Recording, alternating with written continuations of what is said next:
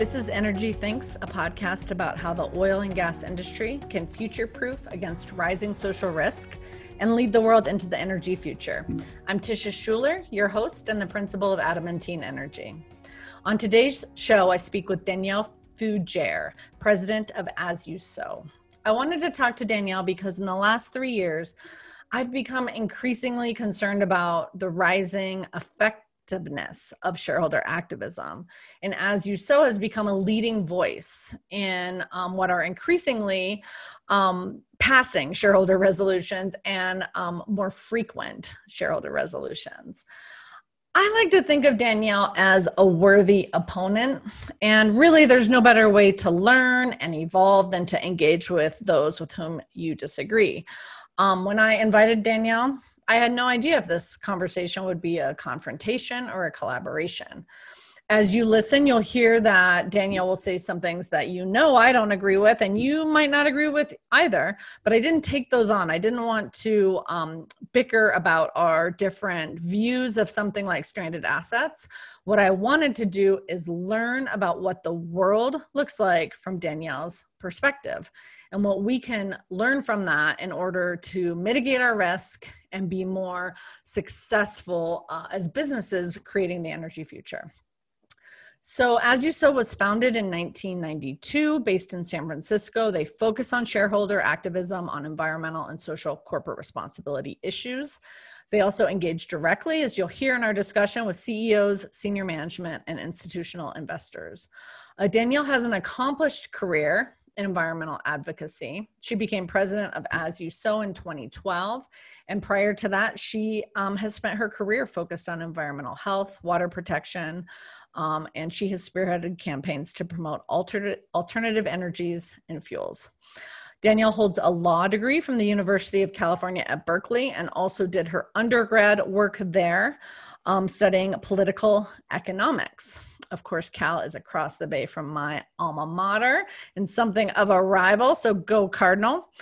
To learn more about the Energy Thinks podcast and our work at Adamantine, please visit our website at energythinks.com. Now, I hope you enjoy my conversation with Danielle Fugere. Danielle, welcome. Thank you for joining me on the Energy Thinks podcast. Thank you for having me looking forward to it. Awesome. So much of my work at Adamantine dives into addressing ESG influences and how they're going to impact how our oil and gas companies are organized, what their business operations are going to look like. And one of the most notable influences that has really been rising in relevance in the last few years has been shareholder resolutions. So I just want to jump right in and have you tell us what is shareholder advocacy and um, in your work in this space what are the what are the goals of of this kind of activism well, according to US law, anyone who owns a share of a company owns, owns a piece of that company and has the right to ask for information from the company or to raise issues and concerns about its policies and actions. So, one way to do that is through dialogue with a company. So, actually sitting down and talking through issues. Um, where companies are not responsive shareholders have the right to file a shareholder proposal with the company, and that proposal is printed on the company's annual proxy to be voted on by shareholders at the company's annual meeting. And so this is a right that the Securities and Exchange Commission has given to shareholders. The goal of shareholder advocacy, at least as we practice it on behalf of investors, is to improve a company's actions actions while improving their value, especially over the long term. Many companies are focused on the short term these days, and um, that has impacts on how they relate to the world. So, investors are not only concerned about value, but what are the company's impacts on communities, employees, the environment, and how does that impact the company itself? So, one increasingly, I think, fundamental question to people with investments, including um, the investors that we represent, and these people might have 401k plans, mutual funds, they might have direct, uh, in, in our in the case of resolutions, they'll need to have direct equity in a company. But their question is, what impact is my investment having on the world that my children or grandchildren will inherit? Are my investments helping to create a world in which we all want to live?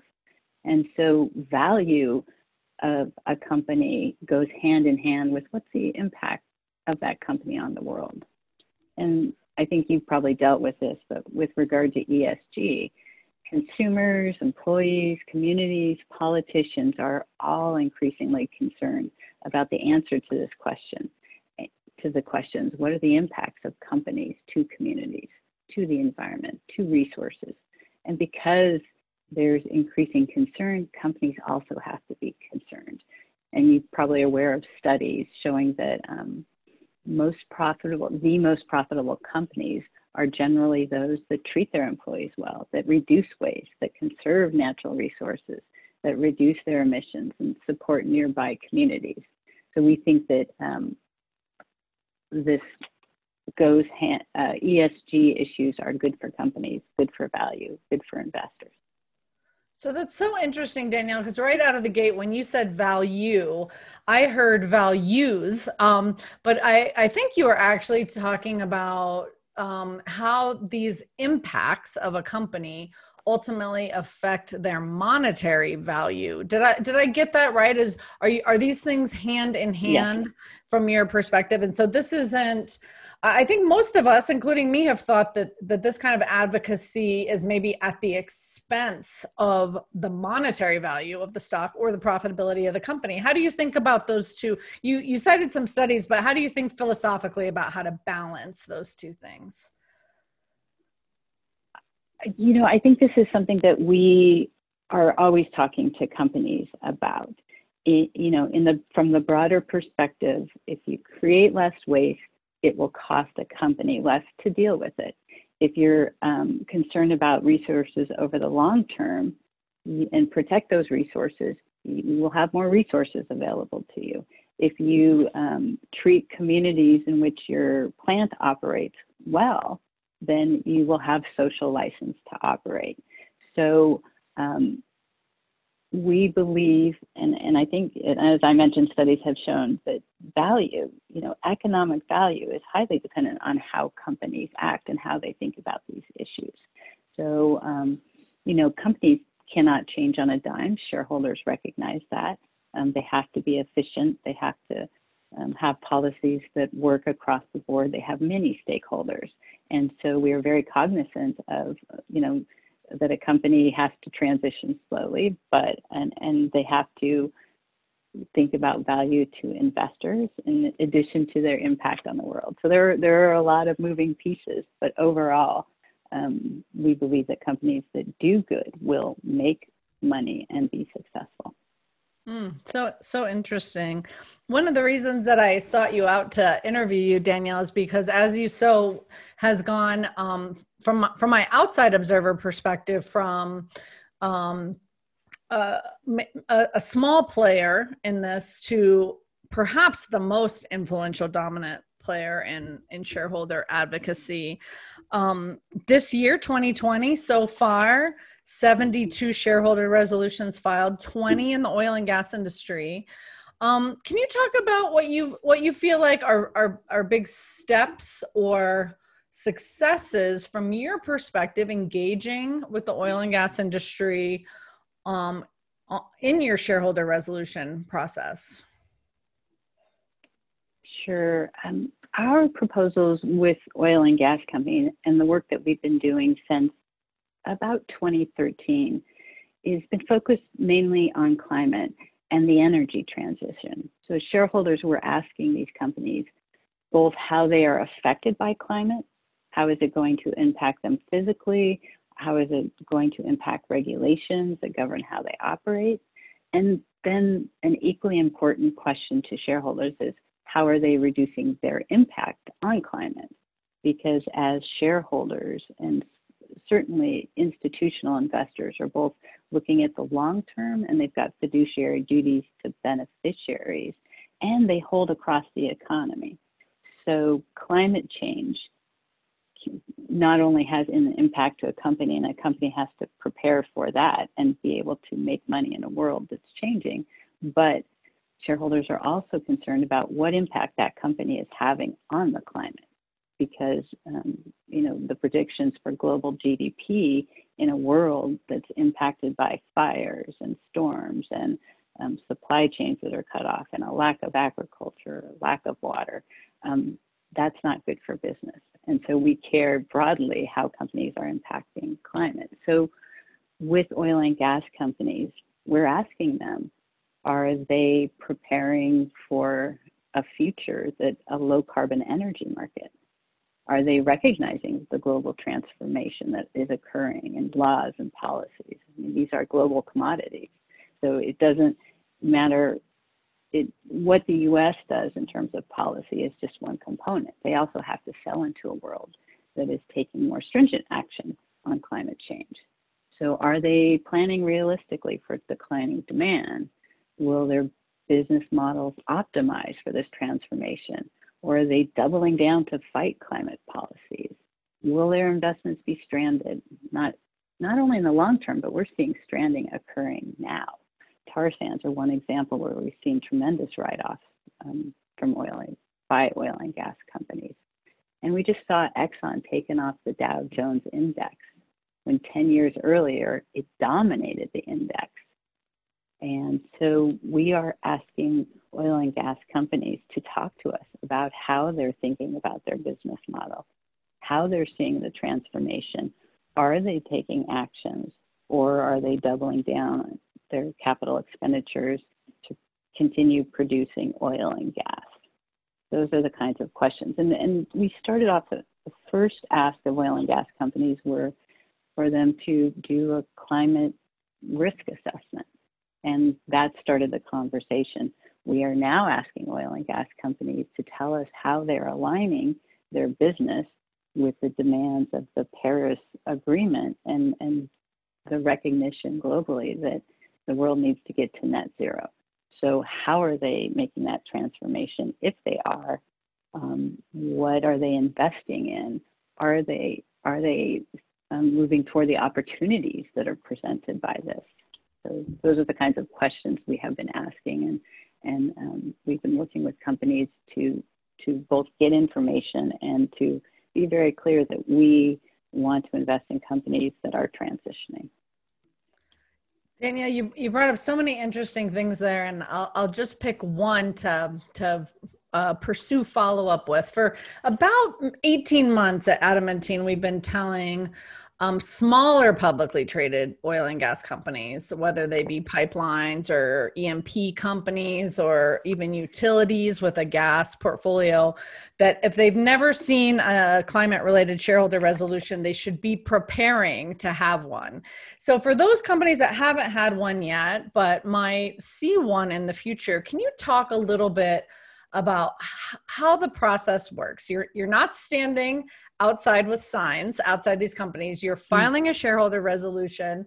And what does it look like in terms of a conversation or a battle or a negotiation? Um, how, how, does it work uh, ideally, and maybe how does it work pragmatically from your perspective? Sure. So we, at least As You Sow, will always endeavor to talk with a company first so that we have the opportunity to share our concerns, to hear from the company, to understand where the company is going. Um, and in most cases, we will file a proposal where we see a company has very little disclosure, or if they aren't, you know, uh, let's say they haven't set climate targets, they're not in any way demonstrating movement toward transitioning. So we will identify companies and then we will send them a, a letter and ask to meet with them. We often will hold one, two, sometimes three conversations, depending on um, what particular ask we might have of a company. So if it's about disclosures, um, you know, we usually have an initial conversation. They'll take the the issues back. They'll discuss them internally. Often they'll meet with their boards. Um, and then they will come back and respond to us about what they might be able to do or what they, you know, whether they'll take some action or not. And we'll have a discussion about that. So generally, we talk with companies where we're unable to see eye to eye or a company may be unwilling to increase disclosures or um, change its business models. And, and certainly we started out with, we usually start out with disclosures and then move toward how are they responding in terms of their business model. Um, so then if we don't see eye to eye, we will file a shareholder proposal. At that point, they'll be able to review it, and um, we often have another discussion after that. The company might challenge it at the SEC, and we will, you know, put our briefs in and have a have that conversation in front of the SEC. If the SEC allows a company to omit, then we're done.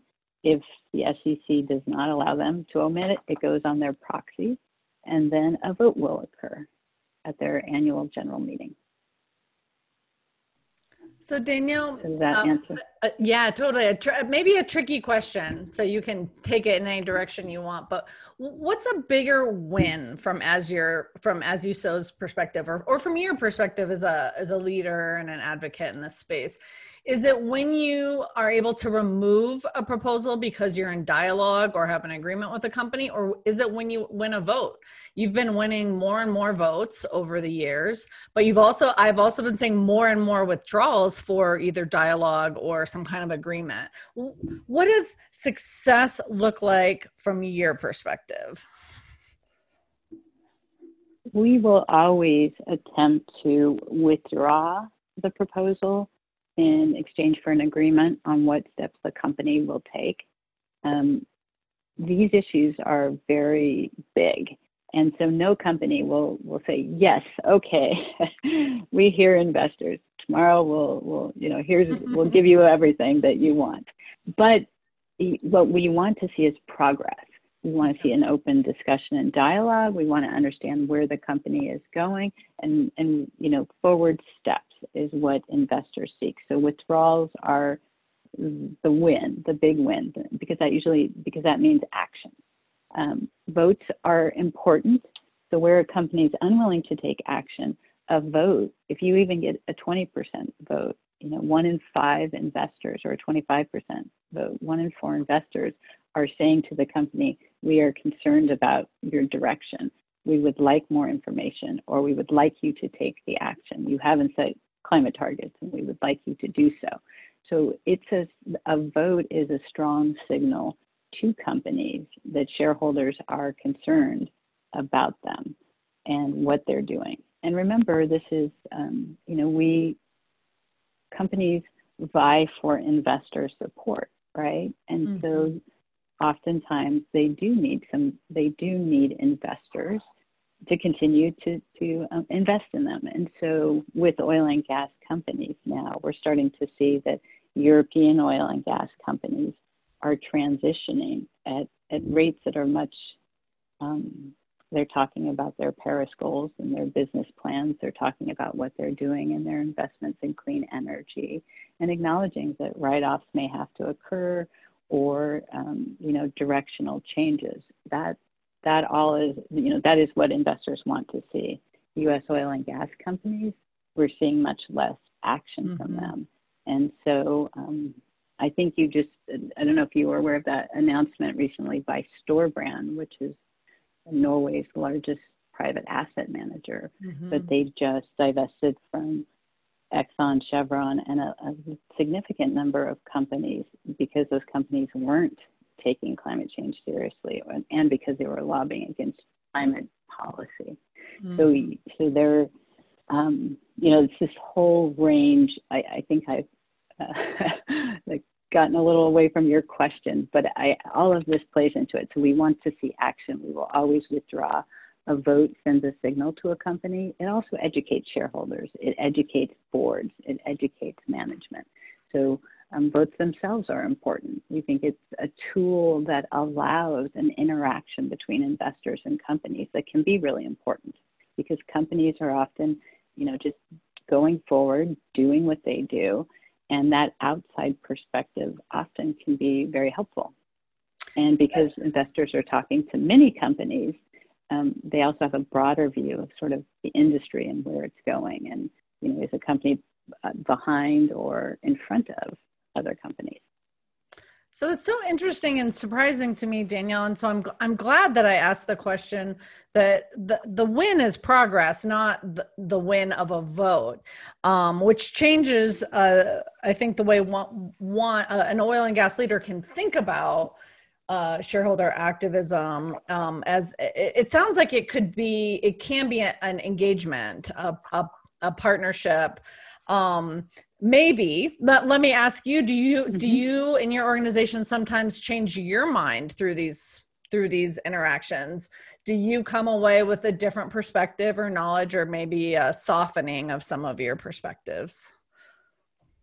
Absolutely. And that's you know that's why you call you know we call it a dialogue mm. because we um, you know we aren't in inside the company we may or may not know what constraints a company is facing. Um, certainly, when we were doing work with fracking companies um, and we were asking for disclosures, we would meet with companies. And in instances where we were asking for something that perhaps didn't make sense from a company perspective, or there might be a different way to frame it. So it's, it's we are learning. At the same time, I think that companies are learning. And so that is that is the ideal of a dialogue where we are learning from each other and continuing to talk and move forward some of these ideas and issues. That's a powerful response. I, I really appreciate that. Um, let me pivot a little bit to talk about um, this macro shift underway that you're involved with, which is um, that the financial world, that banks and large investors are going to be measuring uh, emission, emissions of their portfolios or reporting emissions of their portfolios. Um, I just wanted to get your perspective on the role of financial institutions in this, in changing company behavior, influencing company behavior. How important is it? Um, and where do you think it's going? This, this is a critically important issue.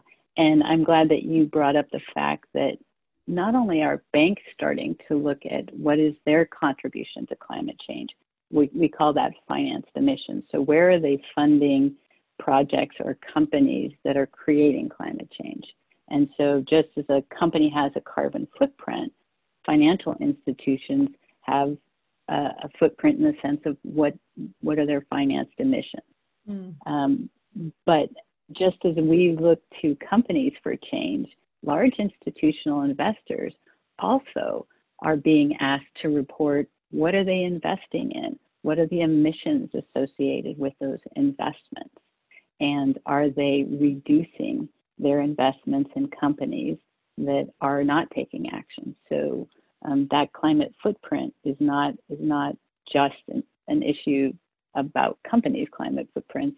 Financial institutions are critical to the climate equation because it's very difficult to ask companies to change and to innovate when there's a tremendous amount of money on the table that would finance business as usual. And so I think the world's biggest banks, for instance, have put almost $3 trillion into fossil fuel industries since the 2015 Paris Agreement. And that means that you know every piece of infrastructure, every project, it might have a lifespan of 15 to 30 years. Mm-hmm. And so that means the potential for stranded assets, but it's also sort of funding business as usual.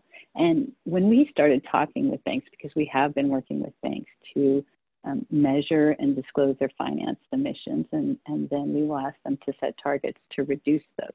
So, can they s- move money from um, climate activities or activities that are harmful to the climate and into the innovation and um, financing clean energy or financing efficiency in buildings or you know moving buildings away from harm's way and floodplains, whatever it is. There, mm-hmm. you know, mm-hmm. there's a whole range of actions that banks take or or fin- financial institutions take when they're investing in companies that might be creating climate change.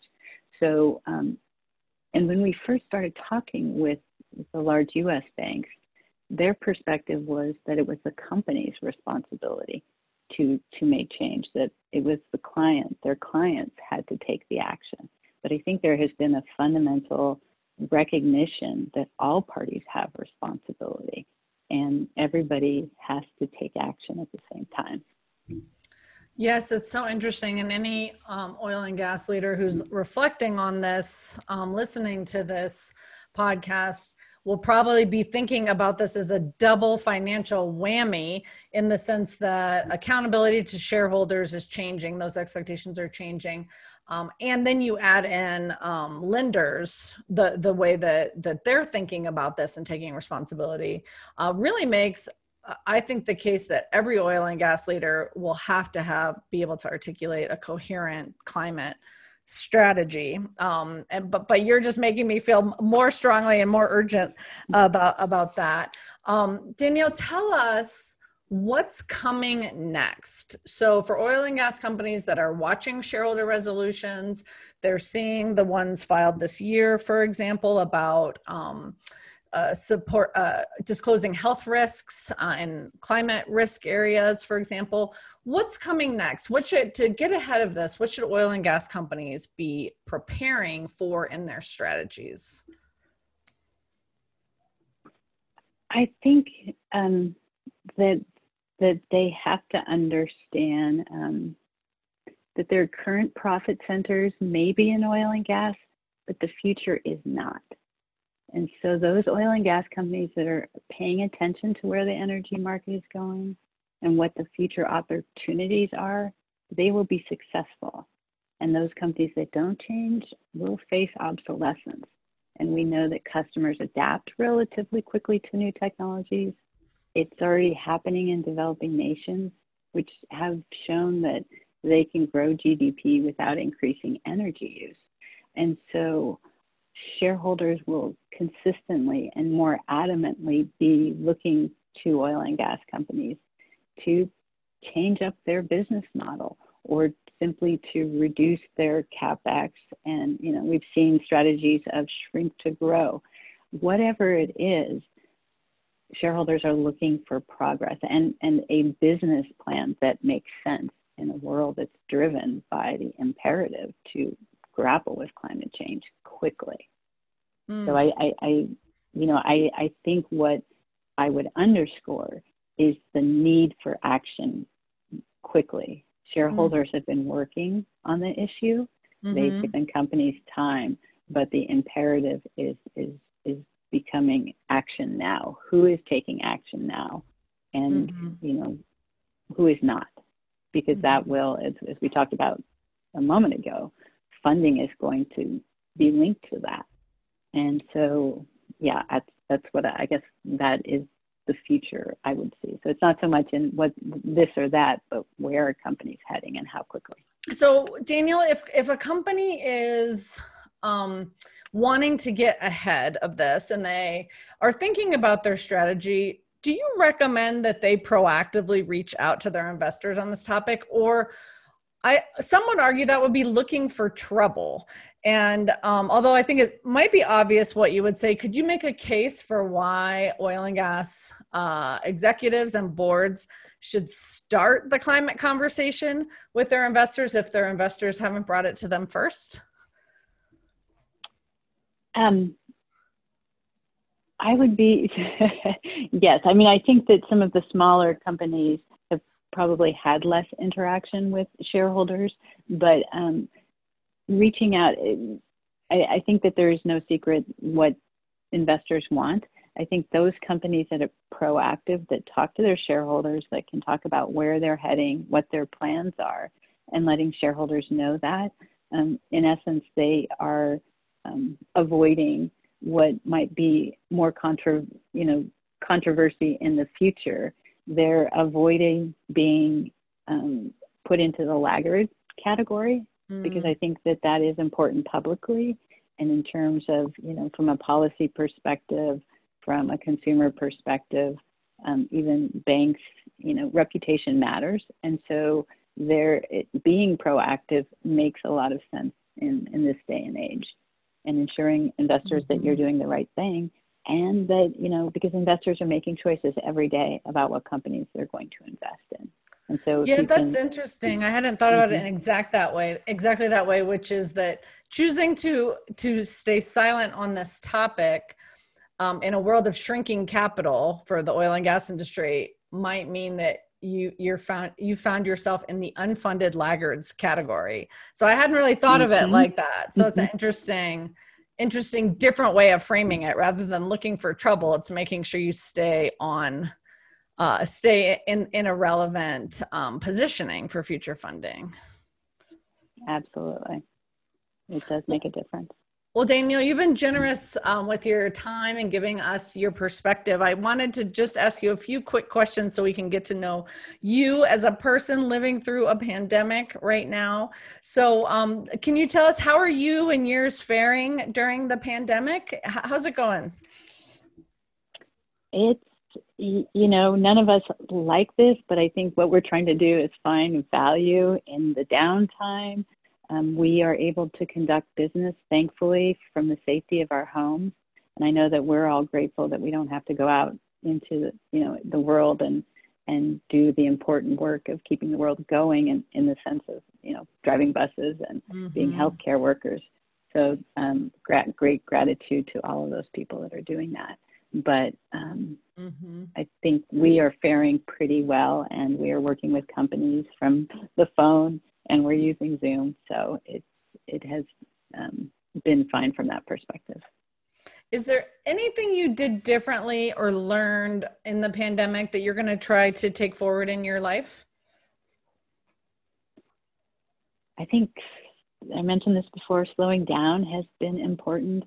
I feel that COVID has um, underscored for hopefully people and policymakers to the need to grapple with science or issues that are, you know, when you see something on the horizon, dealing with it and, you know, getting, doing the research necessary and taking the action before it gets out of hand is, to me, one of the significant things that, that we have learned or that was underscored by COVID. You've got to pay attention.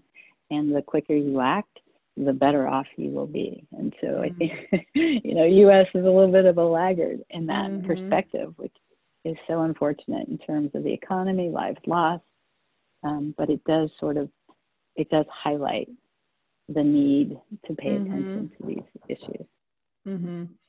So, um, just to end on an optimistic note, what um, what are you most excited and looking forward to personally and professionally right now? I am. Let's see. I I I'm. We 2020 has been a crazy year.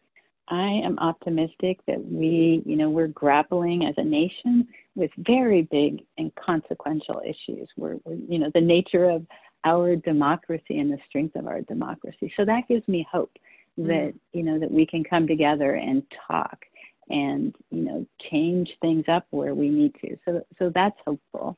And certainly from a private, uh, personal perspective, looking forward to getting back to normal in terms of our everyday life. I would love to go out and hug a bunch of people and mm-hmm. talk to people. And I think we're heading in that direction. So so that's hopeful too. And mm.